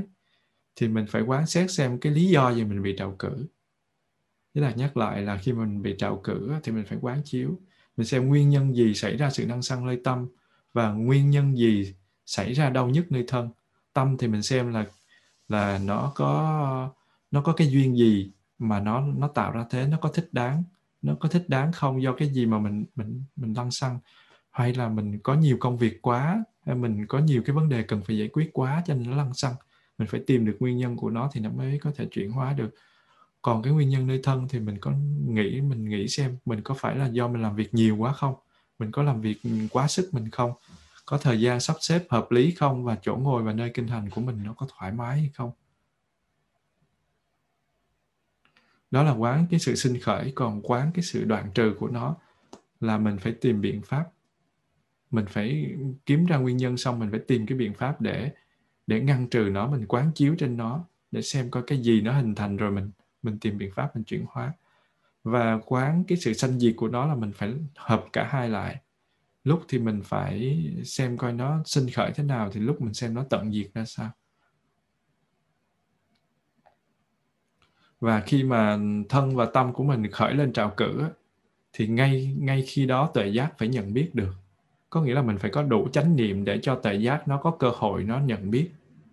Đồng thời mình đình chỉ cái niệm lăng xăng nơi tâm hoặc ngưng một cái tư thế không thích đáng tổn hại cho thân. Có nghĩa là nếu mà mình cảm nhận được là một cái tâm gì đó mà nó khởi lên, nó lăng xăng đó, là mình phải đoạn trừ cái tâm lăng xăng đó. Còn nếu mà cái thân của mình mà ngồi sai thế là mình phải thay đổi tư thế để làm sao cho mình ngồi thoải mái. Có nhiều khi Giới Đạt ngồi thiền tự nhiên ngồi thì mình thấy thẳng, mà một chập cái lúc mà mình ngồi nửa tiếng xong mình thấy người mình nó nghiêng nghiêng vậy nè. Mình mở mắt ra thử thì mình thấy nó thẳng tưng rồi, mà mình nhắm mắt lại thì mình thấy nó nghiêng. Thì Giới Đạt mới tác ý là thực ra là mình đã ngồi thẳng rồi, tại nó nghiêng thôi. Và rất là nhiều lần, rất là nhiều chục lần như thế. Thì mình nói là cái đó là do tâm của mình đó, nó nghiêng chứ không phải là do cái thân mình nó nghiêng. Và do đó mình tác ý là do cái tâm của mình nó chạy như thế thôi. Cái một hồi mình tạo ra một cái niềm tin, mình tin rằng là cái thân của mình nó thẳng, tự nhiên là nó không có tác ý nữa. Còn không á, hễ một cái chỗ nào trên thân của mình nó không có cân bằng, cái mình cứ tưởng rằng là cái thân mình nó không cân bằng, mình cứ nghĩ là mình đang ngồi ngoẹo một bên. Thì lâu lâu mình cũng mở mắt ra mình xem thử và xem riết rồi thì từ từ mình hiểu được rằng là do cái tâm, do cái thân của mình nhiều khi cái chân này nó chồng đến chân kia, rồi nó gây ra một cái cảm giác là thân không cân bằng.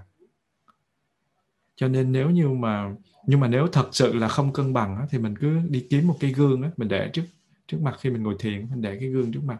Rồi mình lâu lâu mình mở mắt ra mình xem coi 20 phút coi nó ra làm sao, 30 phút coi sao, nó có xéo chỗ nào. Nếu mà mình được người thương của mình ngồi đối diện để ngồi thiền chung thì đỡ. Mình coi là cái chỗ nào bị méo như thế nào thì mình chỉ. Còn nếu mà mình ngồi được một mình, không có người thương, mình ngồi chung, mình ngồi một mình đó, thì đâu mình để ngồi trước cái gương đó. Đương nhiên là dành cho những người mới ngồi thế, chứ những người mà ngồi thiền lâu rồi thì họ sẽ không có bị cái đó. Và mình đi qua cái trạng thái tâm thứ hai của trạo hối, đó là hối quá. Trạng thái thứ nhất là trạo cử, và trạng thái thứ hai là hối quá. Hợp hai cái là trạo hối. Bây giờ mình đi qua hối quá. Thì hối quá là gì? Hối có nghĩa là ân hận, là ăn năn cái điều mình đã làm. Và quá có nghĩa là cái điều đã qua và sự lầm lỗi. Và cái lầm lỗi của mình mình ân hận thì gọi là hối quá.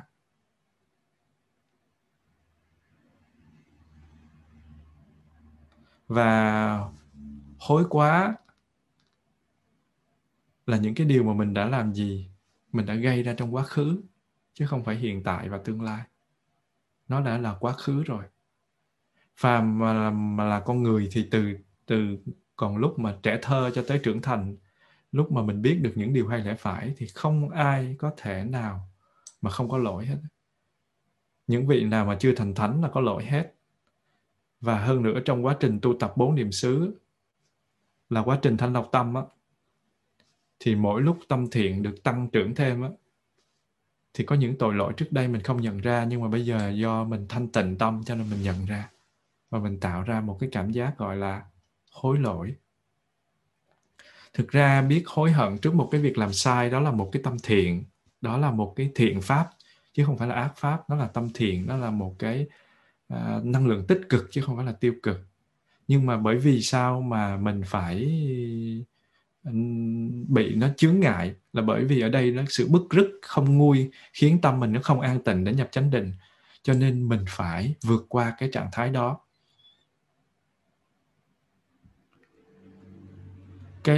Có những cái người tu thiền đến làng, mà đặc biệt là những cái vị Tây phương khi họ tu thiền, họ có những cái khi họ ngồi họ cảm nhận được những cái lỗi lầm của họ, họ không cho phép họ được an.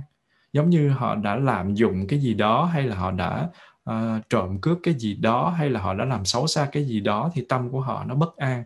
Và có những người đó họ không có cho phép họ được được an tịnh khi ngồi thiền. Họ cảm thấy mình không xứng đáng. Đặc biệt thí dụ như mình phạm giới đi, thì mình tự nhiên mình ngồi thiền, mình ngồi trước Đức Phật, mình cảm thấy rất là ê chề. Mình cảm thấy giống như là mình là một cái người giả dối. Thì khi mà mình làm những cái chuyện vớ vẩn đó, thì mình cảm thấy là mình rất là hối hận, và mình nó tạo ra một cái cảm giác là khó chịu. Thì hối hận là tốt để sửa sai, nhưng mà nếu mà hối hận theo cái kiểu đó thì sao? Thì nó sẽ gây ra chướng ngại, cho nên cái hối quá này nó cũng là một chướng ngại trên cái sự tu tập, và mình phải thực tập làm sao để vượt qua cái này. Nếu như hối hận vì những lỗi lầm đã gây ra chính mình đó, thì được gọi là nội hối. Mình làm, thí dụ như mình làm, mình phạm giới, hay là mình làm những cái điều bất thiện mà nó tổn hại đến đạo đức của mình, tư cách của mình và cái tâm thiện của mình đó, thì mình gọi đó là nội hối quá, có nghĩa là sự hối hận bên trong. Còn cái sự hối hận mà đã vi phạm với người khác đó, thì gọi là ngoại hối quá, có nghĩa là mình đã vi phạm ở bên ngoài. Và hối hận với cả mình lẫn người, mình đã làm đau khổ cho cả mình lẫn người, thì gọi là nội ngoại hối quá, có nghĩa là hối hận cả bên trong lẫn bên ngoài. Và ở đây cũng vậy, vì nó có liên quan đến đối tượng bên ngoài, cho nên cái tâm mà hối quá đấy nè, nó cũng thuộc về hệ thống quán pháp. Ở Miến Điện mà như hồi đó chị Yến có đi sang tu tập đó, thì nó có các cái trường thiền gồm có quán thân, quán cảm thọ, quán tâm và quán đối tượng của tâm. Đối tượng của tâm thì mình gọi là pháp. Thì quán thân, quán thọ, quán tâm, quán pháp, thì cái hối quá này nè, nó nằm trong hệ thống quán pháp, nó nằm trong cái trường thiền quán pháp, bởi vì nó liên hệ tới đối tượng ở bên ngoài.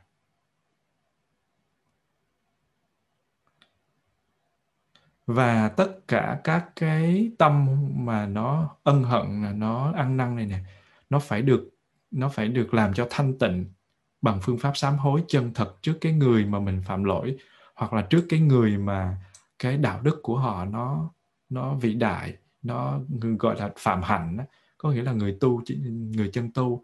Chữ phạm có nghĩa là chữ phạm trong cái chữ phạm thiên á, những cái người tu lên cái cõi trời sắc giới mà họ tu hành thanh tịnh, họ không có phạm vào dâm dục á, thì cái đó được gọi là phạm.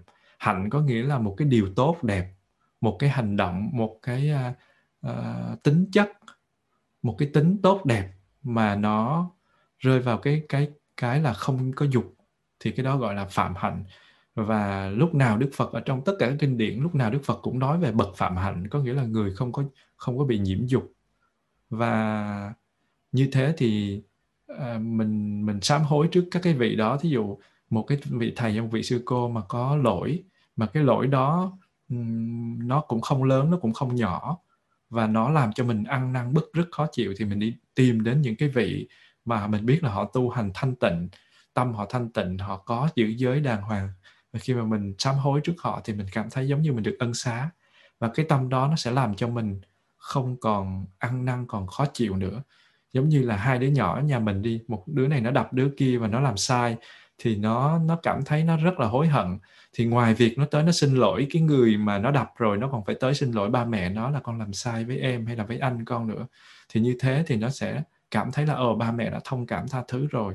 Thì cũng vậy, khi mà mình sám hối với những cái bậc chân tu hoặc những cái người mà họ tu tốt á, thì họ có một cái đạo đức, họ có một cái năng lượng tâm linh tốt á, thì khi mà mình xin lỗi như thế, mượn để xin lỗi, giống như xin lỗi trước một cái tượng Phật chẳng hạn, tượng Bồ Tát chẳng hạn, thì cái tâm của mình nó sẽ an lạc hơn.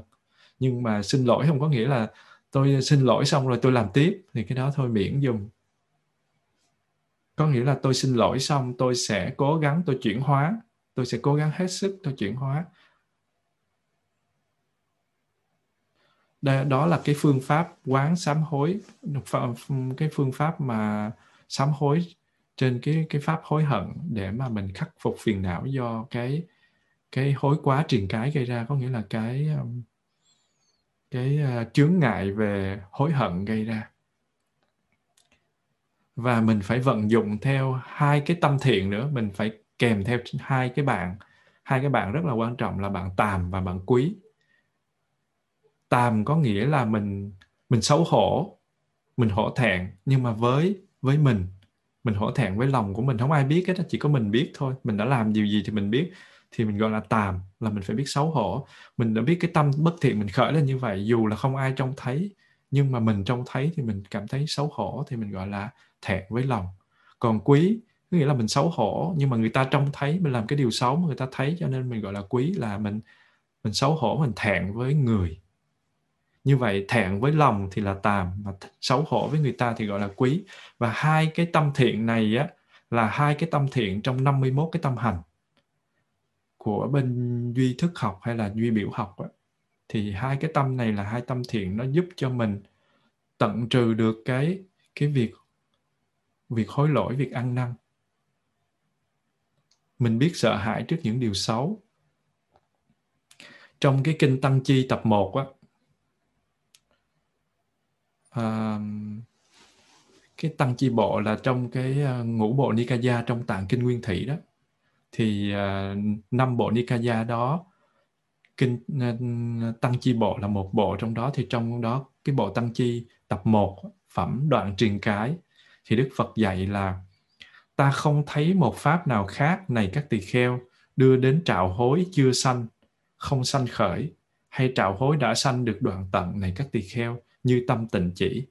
Người có tâm tịnh chỉ này các tỳ kheo, trạo hối chưa sanh, không được sanh khởi, trạo hối đã sanh được đoạn tận. Có nghĩa là Đức Phật nói rằng là trạo hối chưa sanh, không được sanh khởi, hay trạo hối đã sanh được đoạn tận, thì mình phải sử dụng tâm tịnh chỉ, có nghĩa là ngừng. Dùng phương pháp chỉ có nghĩa là dừng. Mà người nào mà có tâm tịnh chỉ này á, thì các cái trạo hối chưa sanh nó không sanh, mà cái tâm trạo hối đã sanh thì được đoạn tận. Nói theo cái tứ niệm xứ hay là 4 cái thân thọ tâm pháp á, thì đây là cách quán pháp chỉ tịnh nhằm khắc phục cái trạo cử và hối quá, là nhằm khắc phục cái sự lăng xăng, cũng giống như cái tâm mà ăn năn hối hận. Tóm lại là khi mà cái tâm trạo cử và cái tâm hối quá này, hai cái nó hợp lại thành trạo hối, mà người ta gọi là cái triền cái, hay là gọi là cái chướng ngại trạo hối nó phát sinh đó, thì mình phải tỉnh giác để biết được và phải vận dụng phương pháp thích ứng để đối trị, để duy trì được trạng thái an định nơi tâm và cái trạng thái nhẹ nhàng cho thân. Đồng thời mình phải tích cực tịnh chỉ, an trú đúng để cho trạo hối không còn phát khởi nữa. Và trong cái đoạn kinh này có một cái đoạn như thế này. Nội tâm có trạo hối thì tuệ tri rằng nội tâm có trạo hối. Nội tâm không có trạo hối thì tuệ tri nội tâm không có trạo hối. Và với tâm trạo hối chưa sanh khởi thì mình biết rằng là nó chưa sanh khởi. Cái trạo hối đã được sanh khởi, nay đã được đoạn diệt, thì người đó biết rằng là trạo hối đã được đoạn diệt, tương lai không có sanh khởi nữa. Và như thế có nghĩa là gì? Mình luôn luôn dùng chánh niệm để mà mình biết rõ cái điều gì đang xảy ra. Và đó là một cái cơ hội để mà mình chuyển hóa nó. Trước tiên là bất cứ cái tâm bất thiện nào mình cũng phải biết rõ, còn không thì không có cơ hội chuyển hóa. Và cái tâm trạo hối này nè, cái chướng ngại này nó gây ra rất là lớn, bên cạnh cái hôn trầm thùy miên, có nghĩa là buồn ngủ và mê mờ đó, cái trạng thái này ai cũng bị dính và ai cũng hỏi. Bất cứ người tu thiền nào cũng đặt ra hàng trăm câu hỏi do hai cái tâm này, hai cái chướng ngại này. Cho nên Giới Đạt cũng chia sẻ sâu hơn một tí xíu để cho mọi người nắm bắt. Và mình đi tới cái triền cái thứ 5, đó là nghi hoặc.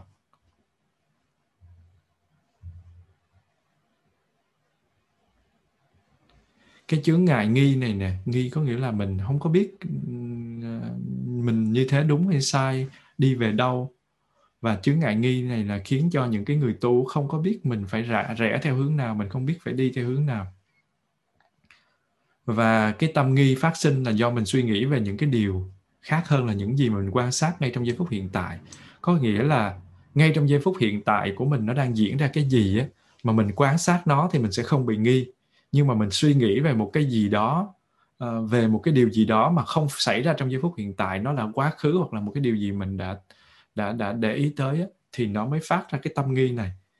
Và cái tâm nghi này nó giống như người đi trong rừng, hay là người đi trong sa mạc á, nếu mà không có bản đồ hay là phương hướng gì thì mình không thể nào đi ra được. Càng đi càng lạc, càng đi càng mờ. Và khi mà đi qua rừng thì mình rất là lúng túng, mình không phân biệt được lối này là đi ra ngoài hay là lối kia. Và bất cứ phương hướng nào mình đi cũng có thể bị sai. Và lúc đó thì mình khởi lên cái nghi ngờ. Thì cũng vậy, khi mà tâm của mình nó bị mù mờ trong cái lời dạy của Đức Phật hoặc là những cái sự thật của cuộc sống đó, thì mình khởi lên cái tâm nghi và mình sẽ trở nên hoang mang, mình không có biết là mình phải làm cái gì tiếp theo. Và người ta sẽ nghĩ rằng là người ta có thực sự là giác ngộ không, không biết là mình tu thế này có đúng không, rồi người khác hình như là tu tốt hơn mình, phương pháp này có thực sự hữu ích không, rồi hay là mình phải làm cái gì đó khác đi, hay là mình thử tìm một cái vị thầy nào khác hoặc là pháp môn nào khác, vân vân và vân vân, hay là mình khám phá một cái gì đó.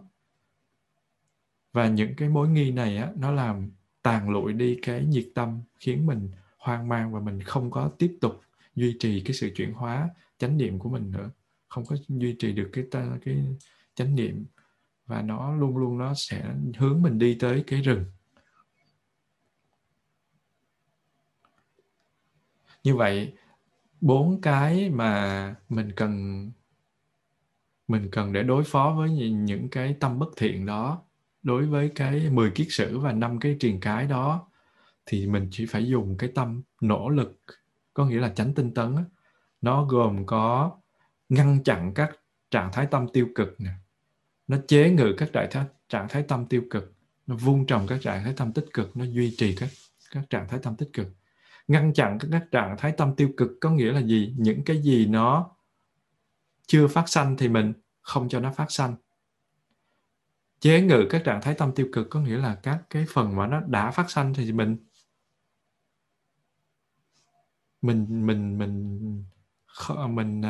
tiêu diệt nó đi, mình chuyển hóa nó đi.